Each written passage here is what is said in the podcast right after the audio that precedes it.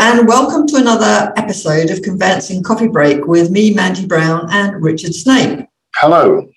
Today, Richard, I understand we're going to talk about the case of Lees versus Kay and Dixon, which is about selling property under a charging order and the debt respite scheme and the conveyancing implications when selling and buying, which, if I understand it correctly, is very um, applicable to all property professionals. So to start with, can you tell us something about the background to the debt respite scheme legislation, please? Yeah, it's uh, it's a tricky piece of legislation. I can't pretend um, an expert on the details, and I'm obviously going to dwell on the conveyancing side of these things. It's a very tricky case, actually, as well. But it was um, the debt uh, respite scheme was part of the raft of legislation that was introduced uh, as a consequence of COVID, although it didn't actually come into force until May of uh, twenty twenty.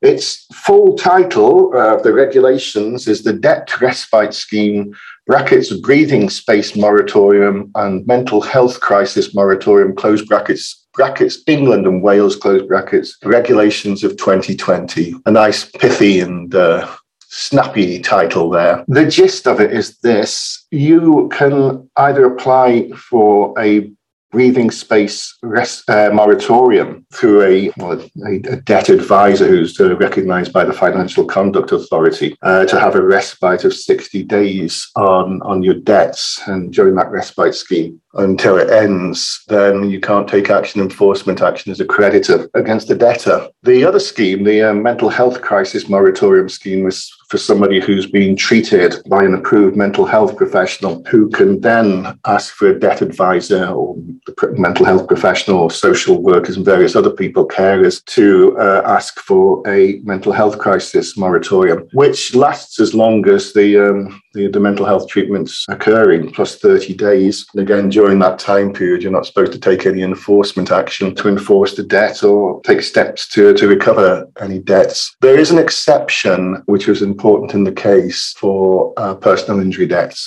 They're accepted from the legislation, but that's the gist of it. I say it's a lot more complicated than that. What also happens is that when you've made an application in the correct form, the Insolvency Service registers the application and is supposed to contact electronically any creditors. But it seems that uh, they might not know all the creditors uh, initially.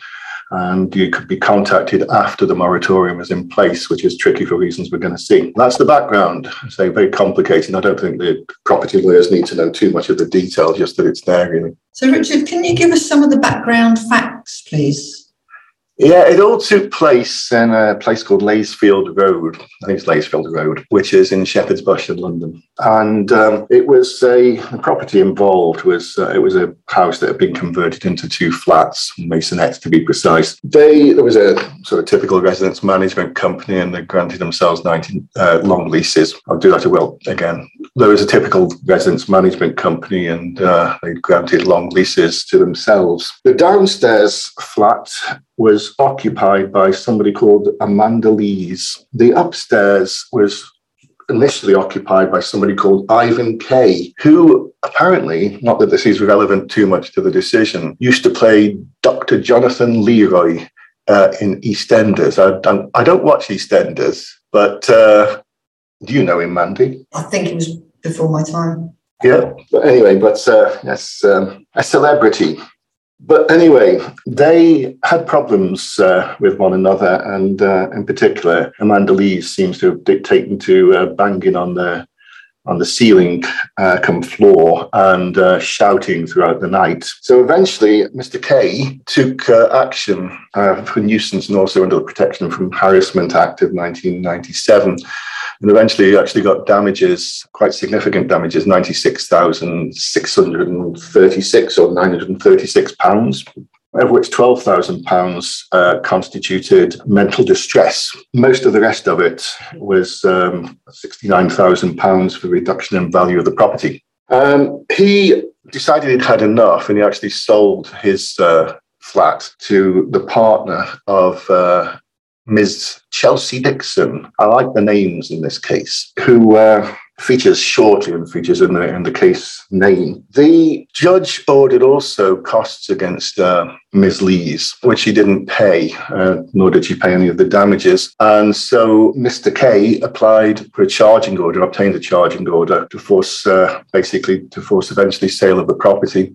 It seems that just before the charging order was, uh, well, the possession was uh, went ahead. They got a bit of possession. They got enforcement officers around, but just before that, she seems to have registered a mental health crisis moratorium. But uh, it seems, it's a bit unclear in the law report, actually, whether that he didn't know anything about this. It seems to have been, the Insolvency Service seemed to have assumed that it was his solicitor who was the creditor and not uh, not Mister Kaye. So um, they got the rest of possession, and they got possession of the premises. This was in January of this year. And uh, they found a purchaser, which was uh, Chelsea Dixon.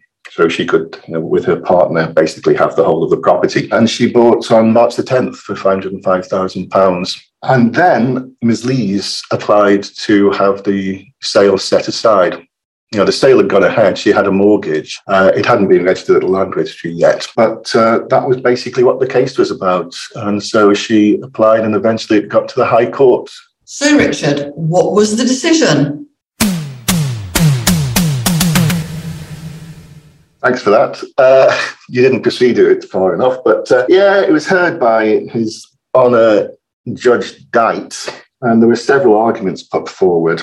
The first was, um, when does the moratorium start? I said there had been some dispute as to, you know, it seems that Mister Kaye had not uh, heard about this moratorium. And the, the judge decided on that one, the legislation was clear. I, I'm not sure it is clear, but it's the day that uh, the debt advisor provides the Secretary of State with the information for the, for the registration, and uh, the registration would uh, make that quite clear, the date. The relevant date. So it had been correctly registered. That was the first point. Secondly, they argued because twelve thousand pounds, if you remember, the damages was uh, for mental distress. That made it a personal injury claim. The court decided there that uh, it wasn't uh, psychiatric harm, but just mental distress. It wasn't a recognised illness, although there was a bit of a debate about that from what I could see. They also said that only twelve thousand pounds of the ninety-six thousand pounds constituted the mental distress anyway, so even if it was a psychiatric illness, it still wouldn't have succeeded as a claim. The most ex- important part of it for the conveyancers is the effect of uh, bringing action under the, the charging order and selling the property, because the court there decided that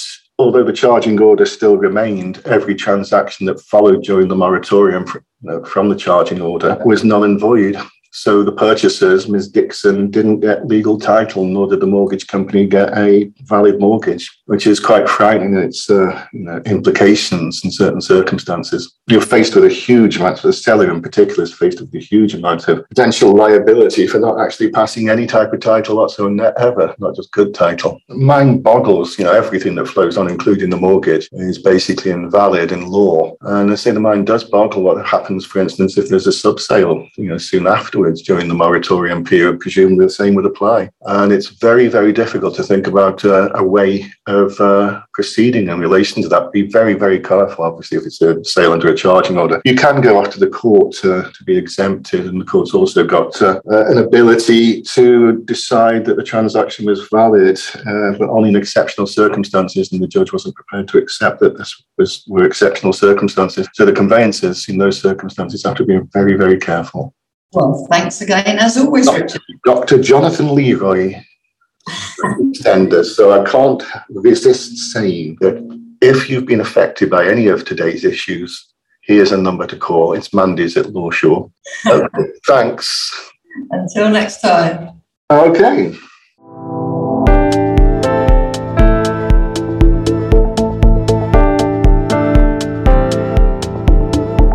You have been listening to another episode of Conveyancing Coffee Break, the only podcast for busy conveyancing professionals, brought to you by Lawsure Insurance, the U K's leading provider of title insurance. For more information on our free conferences, go to w w w dot lawsure insurance dot co dot u k, where you can download recent conference recordings.